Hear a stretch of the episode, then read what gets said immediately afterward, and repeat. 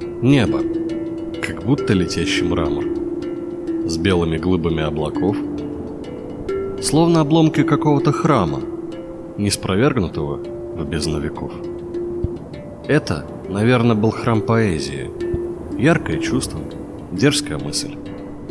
Только его над землей подвесили, в недосягаемо дальнюю высь.